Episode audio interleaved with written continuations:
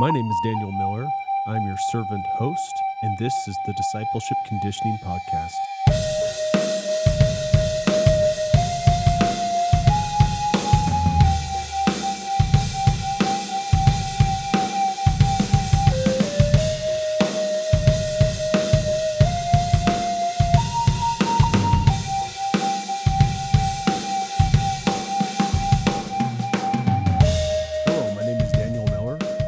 Servant host of the Discipleship Conditioning Podcast and owner and founder of Biblical Anatomy Academy.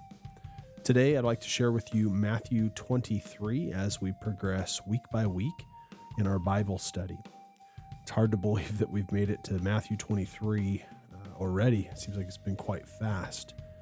Uh, but for me, that's reassuring of the process. You know, there's been many times in my life that I've had a goal to do something, and that time's going to pass regardless of whether I started or not. So, had we not started this uh, chapter a week format back in August of 2023, uh, it would still be January of 2024. And, uh, you know, regardless of whether I started the podcast or not, or shifted its focus, I should say. And so, as we begin Matthew 23 and all the things that it talks about, specifically with Pharisees saying to do one thing and not doing that very thing they say to do, not practicing what they preach, uh, I'd like to point that out as focus for us because odds are you have a goal, whether it's a weightlifting goal, business goal, or something else. And uh, that time's going to pass regardless. And so hopefully that's motivating to you to begin that process and, uh, and get going today. So within Matthew 23, I'm going to begin uh, basically right at the beginning in verses 2 and 3. It reads The scribes and the Pharisees sit on Moses' seat, so do and observe whatever they tell you, but not the words they do, for they preach, but do not practice. I think it's interesting that uh, Jesus is saying to do as they say because, sort of academically, they're founded in their understanding of the Old Testament and uh, in the law. But to recognize that following them is simply not worthwhile because they don't practice what they preach. We're going to talk about a little bit later and how they guide people and they they set these lofty expectations that nobody can realize. And that's what Jesus is here in this section of Matthew, in this section of the Bible, to show is that none of us are perfect. None of, none of us can make it to heaven. We need Him. We need His grace to be able to access heaven. And the Pharisees are teaching something different than that and resisting Jesus' teachings. So it's interesting. And, and we probably can relate to somebody in our life that has had that similar moment.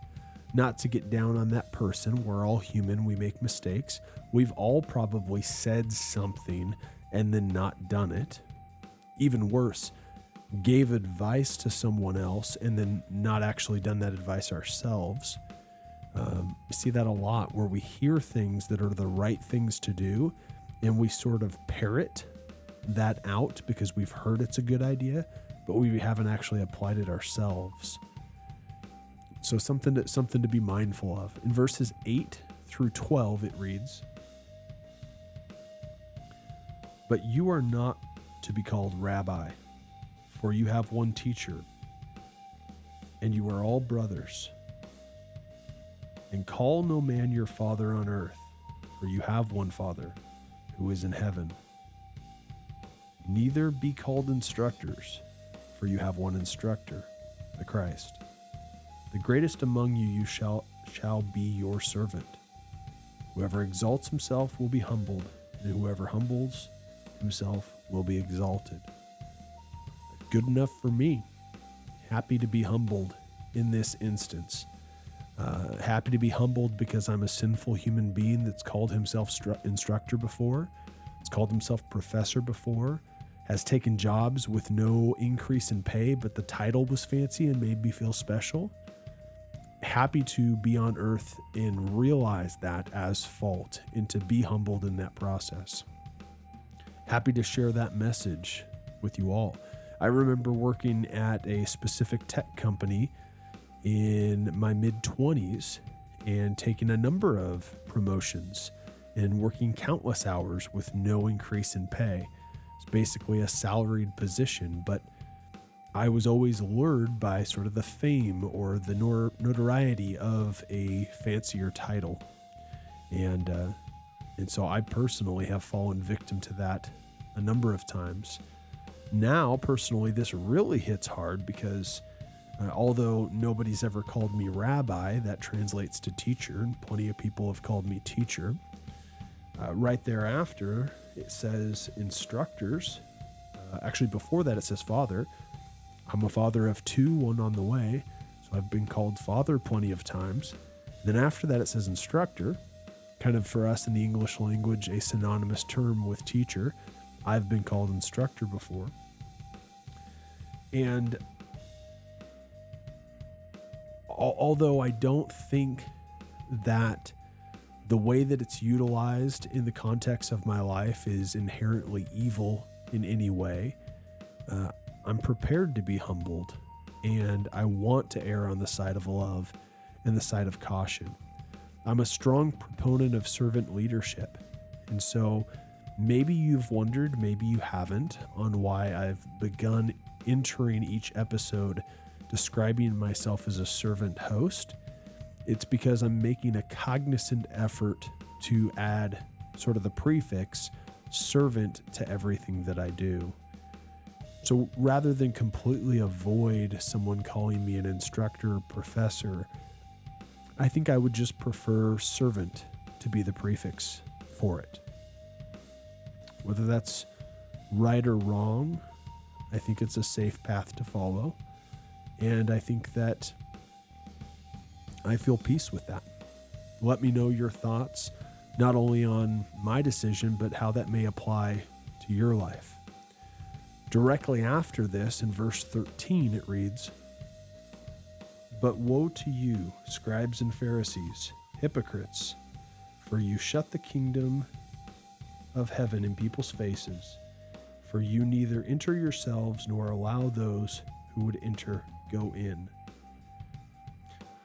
That's that's pretty strong. I don't know that I have any life application, thankfully, there, but that's pretty strong that uh, a group of people who are not destined to enter the kingdom of heaven religiously pushing on people and getting them to a situation where they're not going to enter the kingdom of heaven either. Perhaps they would have without their influence. That's that's like one of the gravest sins we could make is to not only steer ourselves away from heaven, but steer steer somebody else away from heaven. That's that's pretty deep.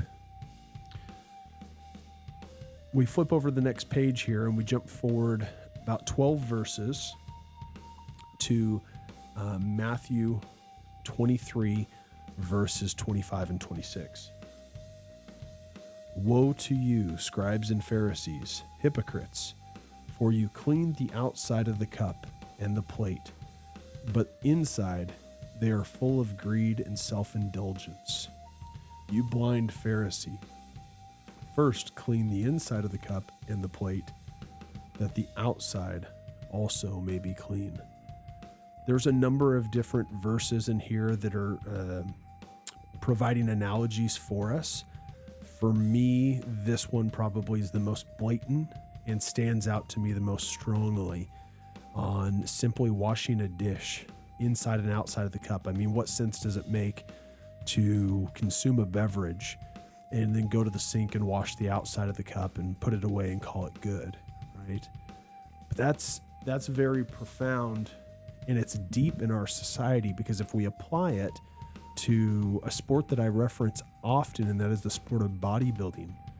A phenomenal sport, but a sport that is one of the most unhealthy on all the planet because of who it attracts. It's very much a skin deep sport. For instance, when you're on stage and you're being graded, it doesn't even matter how much weight you can lift, it matters how symmetrical you are. And there is a lot of vanity tied up in your right bicep being as big as your left bicep. Again, there are wonderful people in bodybuilding and people that do it for the right reasons. Uh, me personally, I trained in the sport of bodybuilding for many years but had zero interest in ever being on stage with a spray tan and being in those kind of outfits to be judged in that sort of way. Uh, I, I sort of relish in the meaning of my name, Daniel, judged by God. and in that instance, that's what I'm looking for is to be judged by God and, and nobody else. Again, I'm not saying that my way is the right way and that you should never participate in the sport of bodybuilding. I think there's a lot of good people in bodybuilding, but it attracts this superficial nature, like the cup that we're talking about here. This superficial nature that, as long as the outside looks good, the inside is also good.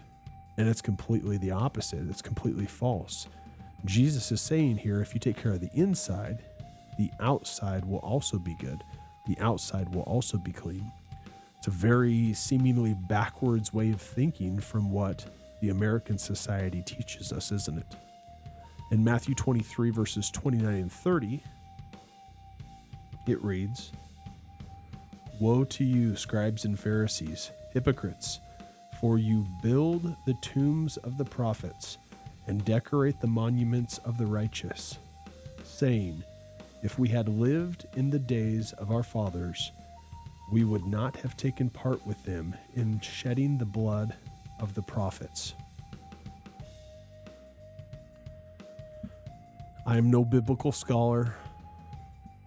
I have not studied this verse extensively, but I think it's worth mentioning because it points out again the hypocrisy of the Pharisees and how they claim that they are one way, but they are another. They claim that if had they lived in those times, they wouldn't have done the things. And in the next verse, we're going to skip ahead about seven verses here to 37. We're going to see how sort of Jerusalem is cast uh, in this specific chapter of the Bible in just the hypocrisy in the ways that people have lived of all time. And, and this isn't a point to go back and look and say, man, during these times, Jesus' time period when he was here as a human on earth, look how silly these people were, or look how dumb they were. No, we do the same things today. It looks different, but we do the same things today. In Matthew 23, verse 37, it reads, O Jerusalem, Jerusalem, the city that kills the prophets and stones those who are sent to it. How often would I have gathered your children together as a hen gathers her brood under her wings, and you were not willing? For me, this one is fascinating because, well, first off, frankly, I didn't understand what the word brood meant. And brood comes up fairly frequently in the Bible. In fact, a few verses before this, it mentions brood of vipers. Well, if you're in the same boat that I was, brood just means basically offspring. And so the brood of the hen, uh, the hen is protecting the children, is protecting the chicks, the brood. And when we speak of vipers, even though this is outside 37, this is a few verses beforehand, within the Bible, and, and as most of us would probably apply in 2024, uh, a negative connotation to vipers. And so he describes the Pharisees as a brood of vipers and how they are essentially snakes in the grass. And I think that's super fitting because of how we use snakes in the grass uh, in today's day and age. But brood has a positive uh, connotation here that despite everything that's occurred in Jerusalem over the centuries prior to this and up until Jesus' time, Jesus spreads his wing to protect the children, uh, despite every all the nonsense that continually occurs over and over and over again. As we continue on, and next week we obviously predictably go to Matthew 24. I keep the names of these podcasts simple, just the the name of the book, the number of the chapter, and then Bible study. A little different from what we've done in the past with specific verses and application. Uh, but as we sort of progress in that boring sort of matter, we do so uh, very happy to be boring because our goal in this is to support you in your life, hopefully, pull some application from our lives and what God's word says to support you in your journey. We don't claim to be perfect, we don't claim to be biblical scholars, we just claim to be people and profoundly claim to be people that love God and are willing to be wrong, willing to be humbled, willing to share our love, to evangelize, and to share with you our thoughts as it pertains to the Bible. Trying our best to focus as we move forward to be more application based as opposed to providing commentary specific, because again, I'm not a Bible scholar. I will certainly share with you what I've learned, but I want to provide uh, evidence of God's existence in my life as Scripture reminds me or shows me on a daily basis.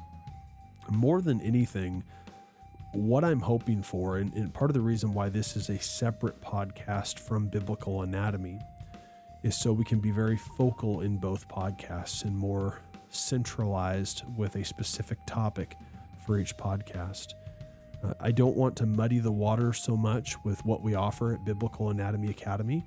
Um, certainly love if you check out our website and see what we have to offer. But I won't even take the time to mention our website at this point in time because what matters most to us is that you're reading your Bible.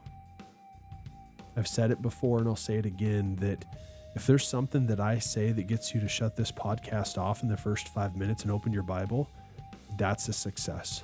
That's a success for us. We just hope that by sharing our story, by saying the right thing at the right time, is something that resonates with you, that you're encouraged to go participate in your own Bible study uh, or, or, add to whatever it is that you are currently doing, uh, provided it is opening God's Word and in really marinating in God's Word on a daily basis. You know, I can speak to periods of not feeling like God's speaking to me as much. Uh, God speaks to me in dreams. About every six months or so, I seem to have a dream that is really profound I had one just last week. I'm right off the heels of that, and I'm so thankful for that. But the in between times when I don't feel like I'm hearing from God as readily, I'm so thankful to have access to God's Word that I can open this up and I can feel His presence and that I can get application for our lives.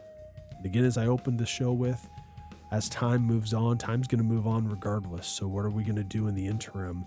And I thank you for joining me in this episode because this provides a Bible study for me and holds me accountable to be prepared to share my life with you on a weekly basis. And so, my goal each and every seven days, each and every week, is to read whatever chapter we're on in God's Word seven times and apply it as best as I possibly can to you at the end of those seven days when it's time to record the episode.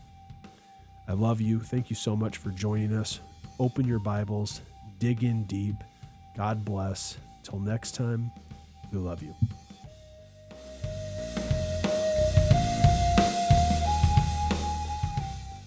We want to sincerely thank you for listening to today's episode and conclude properly with the Lord's Prayer.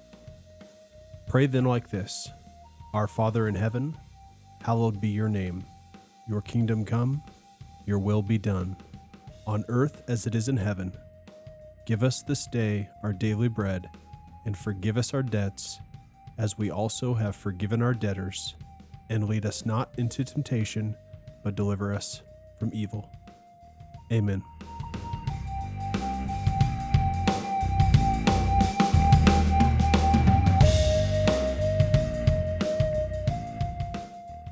Brother, thank you for listening to today's episode. We hope that this show is bringing you joy, it's bringing you peace, it's increasing your proximity to God, and it's helping you add on serious muscle mass. That's what God's provided us the gift to do. It's to understand how the human body works, to put as much muscle on it as possible, which we understand is a unique challenge not present to everyone, but it's a challenge that's present to you and I. And so we hope that today's episode and all episodes are encouraging you and helping you in that endeavor. Now, if you're like me and you're listening to this part of the episode, you probably are the type that has to listen to the entire episode or it doesn't count. Or maybe you're just stuck in traffic and you can't turn the podcast episode off at this point in time. Or maybe you are like me and when you read a book, you have to read the entire book, including the copyright information. I know, it's a silly, silly endeavor. But we are the way that we are, and God made us perfectly. We are the only creation of His that is made in His image. And with that in mind, I'd like to encourage you further and provide you a couple resources that will be of immense benefit for you. The first is a one repetition maximum calculator. This calculator is made through a spreadsheet and it's laid out very well for you to estimate how strong that you have got over a specific period of time. There is a video on this landing page as well that'll instruct you how to use it, but if you need further instruction, please go to our homepage at biblicalanatomyacademy.com and schedule a coffee session with me where we can talk about the uh, one repetition maximum calculator. To get the one repetition maximum calculator, you'll want to go to biblicalanatomyacademy.com slash 1RM. You'll enter in your name and email, and you'll get access immediately to the spreadsheet that we have created. Also, of value would be a template to get you started as you begin to design new programs to break through plateaus as we instruct. This program that we have, this template, utilizes all the percentages that we preach and we believe is the best tool for you to break through those plateaus. You can access it at biblicalanatomyacademy.com slash template. You enter your name and email and you'll get an immediate download for the spreadsheet that we have created that allows you to put any of your exercises in, any of those one repetition maximums in, and use the document for success long term. Again, if you need assistance with either of those spreadsheets, the one repetition maximum calculator or the template we have created at Biblical Anatomy Academy, please go to our homepage at biblicalanatomyacademy.com, scroll down, and click the green button for coffee, and we'd be happy to meet with you over a cup of coffee or water or pre workout or a protein shake, whatever suits you best, so we can instruct you moving forward in life, in fitness, and in love. We thank you for being here. We thank you for listening all the way to the conclusion. Uh, we hope that you listen to a further episode and enjoy, and we hope to have future correspondence with you. God bless, and we love you.